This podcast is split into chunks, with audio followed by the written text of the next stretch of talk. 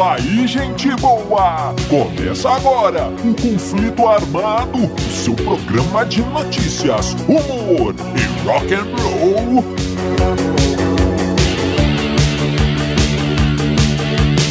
E vamos para as manchetes de hoje. É coisa pra se implorar, O dia que Mick Jagger precisou da polícia. é coisa pra se implorar.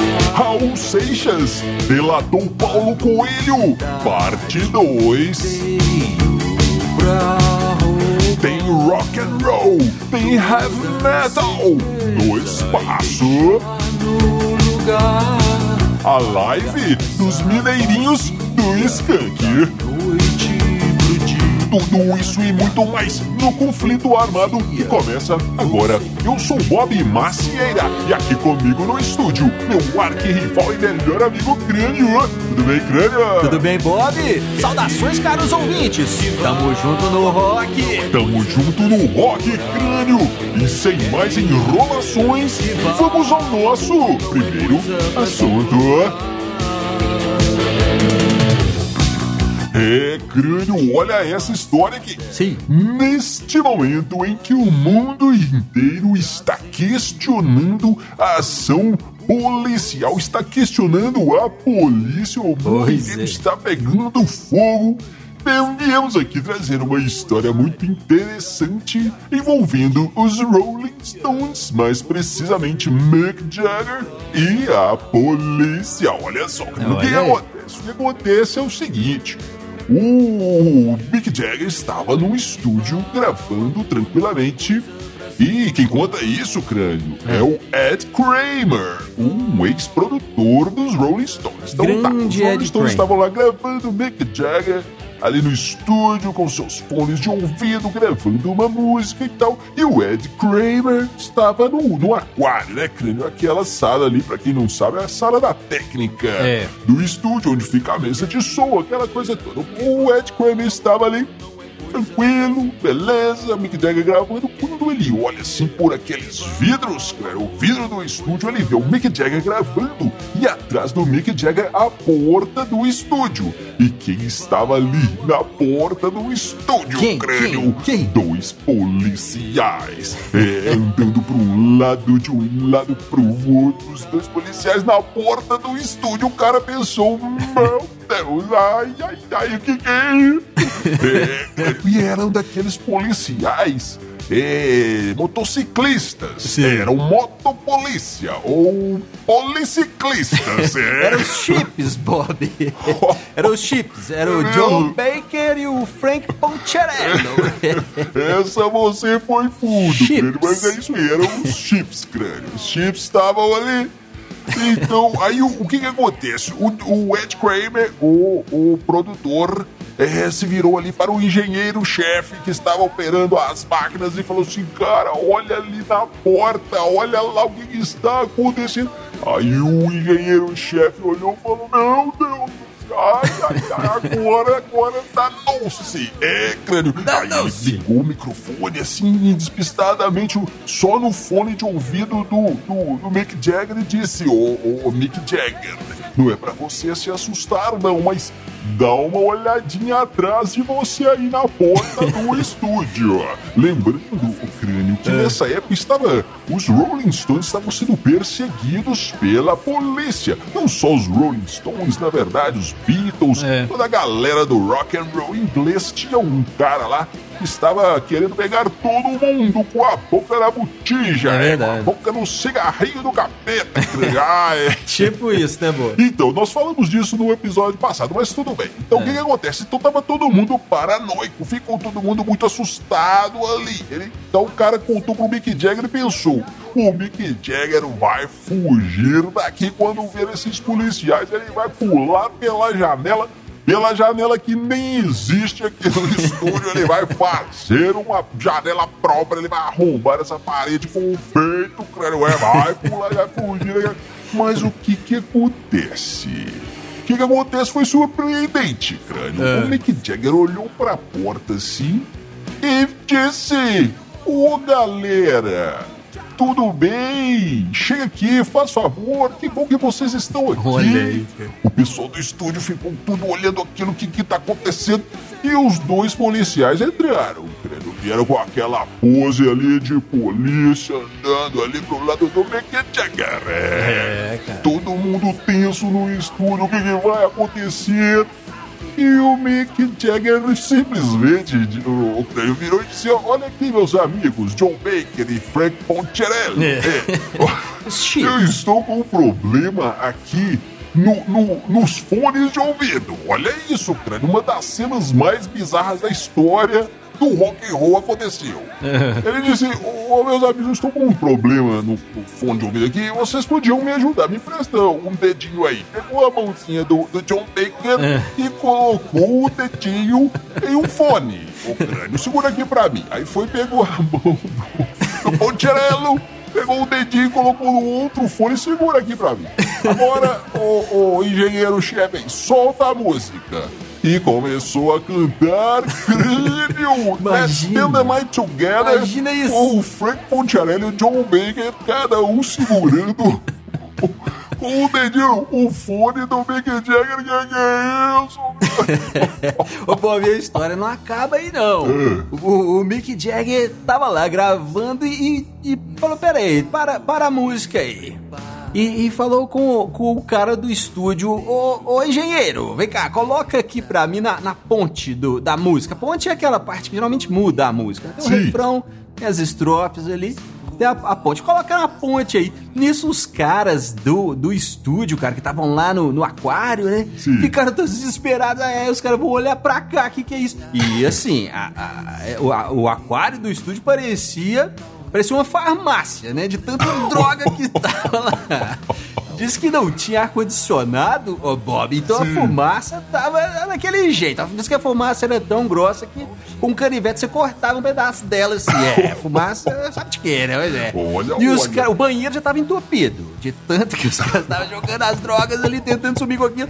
Mas o Mick Jagger falou assim: ó, coloca aí no, na ponte pra mim, da música. E virou pros, pros policiais, pro, pro, pro Baker e pro Poncherello, e falou assim: ô galera, vocês podiam me fazer mais um favor? Vocês me emprestam o, o cacetete vocês aí? Olha, olha, que é isso, crânio? pra quê, né, Bob? O que você vai fazer com o cacetete aqui? Não, não, não, presta aí, cara, e tal. E sabe o que, que ele fez? Bob, ele gravou uma percussão, cara, um toque, toque, toque. Fez uma percussão com o cacetete, dá pra ouvir na música. Você vai lá na música, Let's Spend the Night Together, na ponte, a parte fica mais lentinha e tal. Dá pra ouvir, cara, um toque, toque, toque, toque que você escuta lá. É simplesmente um cacetete da polícia. Ô, Bob, ô, Bob, mas olha só. Quer dizer, nesse momento, cara, essa confusão toda no mundo aí, todo mundo, muita gente, né, contra a polícia e tal. Yeah. E vem aqui os Stones dar uma lição que que a gente Olha a lá. pode ser útil sim, cara. Como que o Mick Jagger ia gravar a música sem o, o dedinho do John Baker e do John do do, do, do Poncherello? É, pois é. Olha, olha.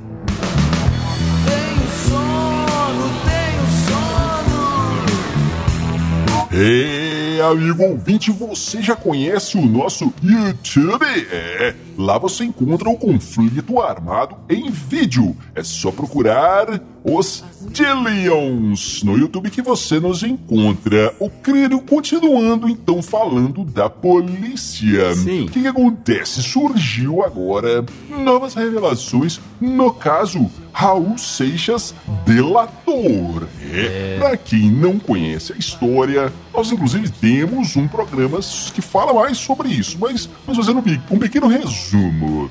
No ano passado, 2019, um, um cidadão lá, um pesquisador, um, um especialista, escreveu no livro que, que Raul Seixas teria lá na época da ditadura militar no Brasil, teria delatado seu colega, seu companheiro, seu amigo Paulo Coelho para os Pois. milicos. Teria delatado Paulo Coelho para a ditadura militar. Então tá lá no livro. o- Pois é, o- o crime. ô, Bob, o que acontece é o seguinte, cara. Sim. Agora, então, surgiu um, um- um outro pesquisador, É. né, que elucidou a questão. O que que acontece?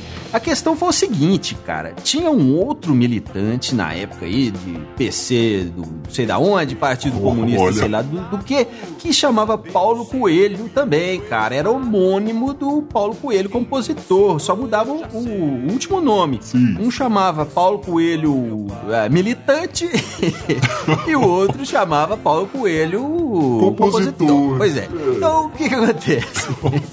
É, era, esse, esse foi o problema, porque o, o Raul Seixas e o Paulo Coelho estavam sim sendo investigados pela polícia, principalmente depois do lançamento do disco Krieg Rabandolo, né? Sim. Então os caras estavam sendo investigados por, por fazer música de protesto. Agora, precisa de investigação para saber que os caras estavam fazendo música de protesto? É verdade, Eu lembro que na época até os caras falaram, ah, eles, eles prenderam o, o Raul Seixas porque eles queriam saber quem, quem escreveu a música Sociedade Alternativa. Eu até disse, né?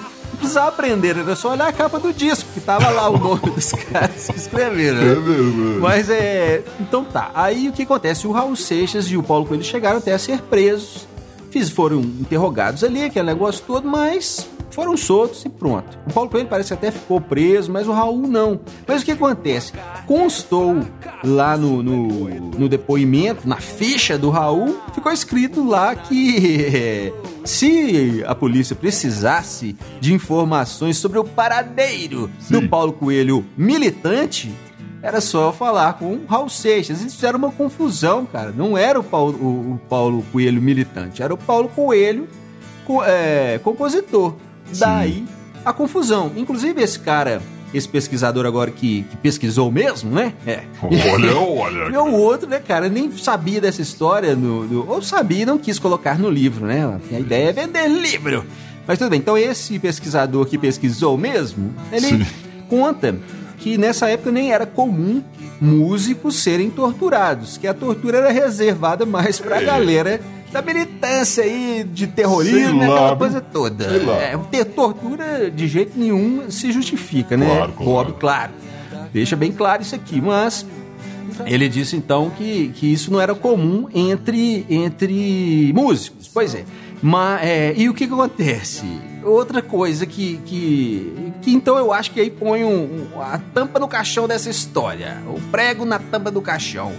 Uma, o Paulo Coelho era famoso na época, não precisava de, de, de delator pra falar onde que ele tá. É Ele verdade. entrevista, aparecia em eventos, aquela coisa toda. O cara era famoso, como é que ele ia se esconder? E outra que, que sela essa história é que o Paulo Coelho e o Raul Seixas continuaram amigos, né? Quem É que vai continuar amigo do cara que te delatou pra polícia? É difícil, né, Bob? Mas é, eu fico imaginando aqui o seguinte: a polícia batendo lá na casa do Raul Seixas, falando: cadê o Paulo Coelho? Cadê o Raul Seixas? Nós precisamos do Paulo Coelho. O cara fala: ah, o Raul Seixas tá dando uma entrevista na televisão ao vivo aqui agora, olha ali pra você ver, cara. Tá no jornal hoje. Olha lá, Leda Nagli. Essa é. Leda Leda Nagli. De entrevistando Leda Nagli. O, o Raul Seixas ao vivo no Das jornal antigas. hoje. É, isso é velha, mas é. Mas aí o cara fala, é, porque nós estamos, o policial, nós estamos procurando aí o, o Paulo Coelho. Aí o cara fala, é, não, olha lá, cara, olha ali no jornal, lá, o Paulo Coelho tá lá com ele. Os dois são amigos. Ao vivo na TV. Pois é, Bob. Então, fica aqui oficialmente limpa a barra do Raul Seixas. Isso aí é lorota pra vender livro. Raul Seixas delator, lorota. Desde. E, caro ouvinte, você está no conflito armado. Já conhece o nosso Instagram? Lá tem histórias em quadrinhos com os personagens mais loucos aqui de Dillion City. Vai lá, procure os Dillions no Instagram. O crânio e essa história é muito louca agora, hein? Rock and roll, heavy metal no espaço. É, cara, o que, que legal. aconteceu, crânio? Foi o lançamento da nave. Da nave do Elon Musk, aquele. Aquele que tem.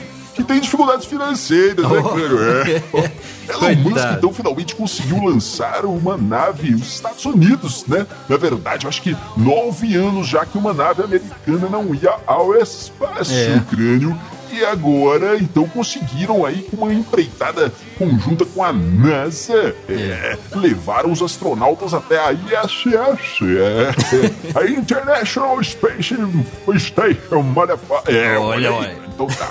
Levaram dois astronautas americanos, uma nave americana muito legal, hein, cara? Muito Demais, legal. cara. E o que, que acho- acontece? Por que, que isso nos interessa? Porque os caras foram ouvindo Black in Black, Black in Black, é, Black in Black, crânio Zoa do não, ACDC.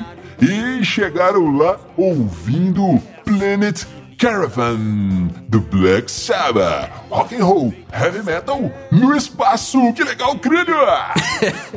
Que legal, Bob!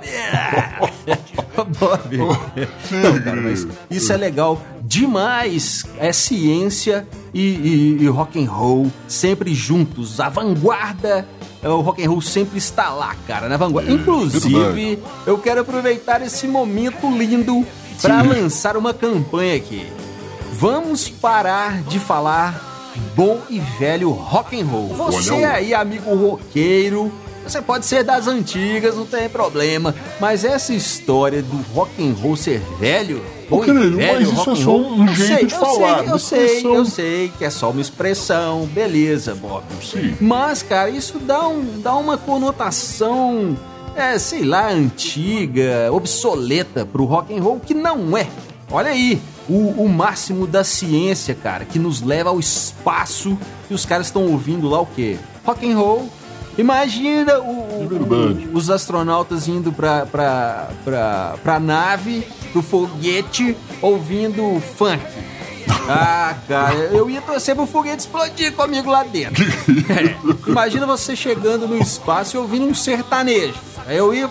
Eu não ia querer voltar Nada a ver, pra, pra casa, ficar longe do planeta onde tem essa música. Mas não, é rock and roll, cara. Até porque os caras, né, os cientistas ali, os astronautas, os caras gostam é disso, né, velho? Então, não é nem música eletrônica, também. E se fosse é música legal. clássica? Nem- nem- música clássica, música clássica. Música clássica talvez com. É, É, pois é. Seria legal também. Mas tudo bem, é o rock and roll que tava lá, não deixei de saber. Então, então mas voltando aqui à minha campanha, cara. É, vamos parar com essa história de bom e velho rock and roll. Vamos lançar aqui hashtag bom e eternamente jovem rock and roll. Aê. Aí sim. Então fica aí a dica, galera. Boa. Vamos parar com o bom e velho rock and roll. Agora é bom e eternamente jovem rock and roll. Yeah! de aflição. É isso aí, ouvinte. Você já conhece o nosso Facebook?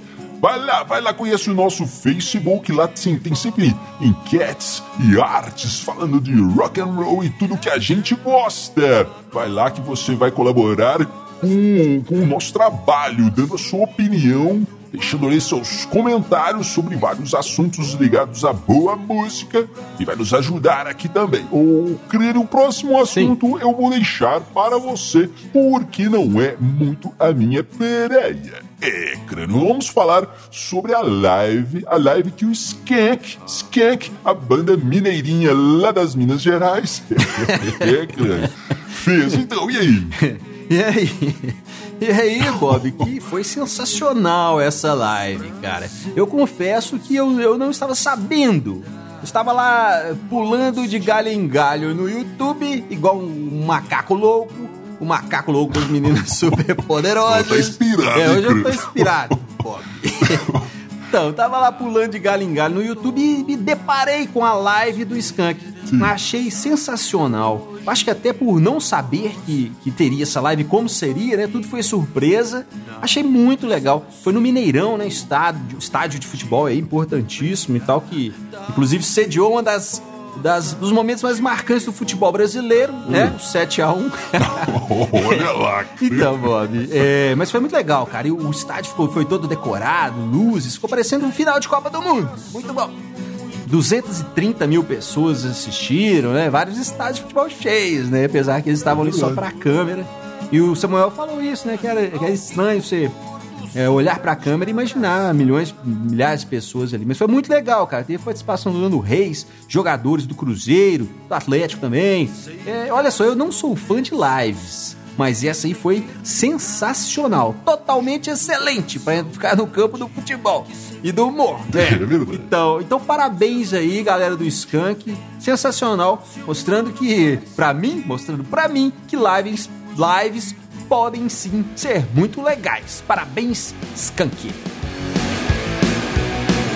Boa, crânio. Então agora vamos para suas considerações finais. É isso aí, Bob. Meu abraço especial de hoje vai para a galera da Rádio LED FM, mais uma parceria que a gente está fechando. Já são mais de 20 rádios levando o conflito armado por todos os rincões do Brasil. É isso aí. Se você quer a, o nosso programa na sua rádio, entre em contato com a gente pelo Instagram, Facebook, YouTube, por qualquer lugar. Só procurar os Dillions nessa internet maravilhosa que você nos encontra e a gente combina um jeito de levar o conflito armado para sua programação. É isso aí, galera. Valeu demais. Tamo junto no rock. Tamo junto no Rock Crânio. E amigo ouvinte, você fica agora com mais uma banda aqui de Dillion City. Você fica com os Dillions e a música O Errado. Os Dillions você encontra no Spotify e todas as outras plataformas de streaming. É só procurar os Dillions. Nos vemos no próximo conflito armado, amigo. Valeu, valeu, valeu.